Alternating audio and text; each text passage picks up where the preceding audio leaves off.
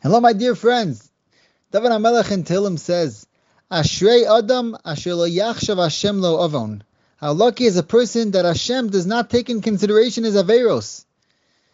But the great Baal Shem Tov explains this pasuk differently, and he says, Ashrei Adam, how great is a person asher lo yachshav Hashem. If for one second he does not think about Hashem, lo avon.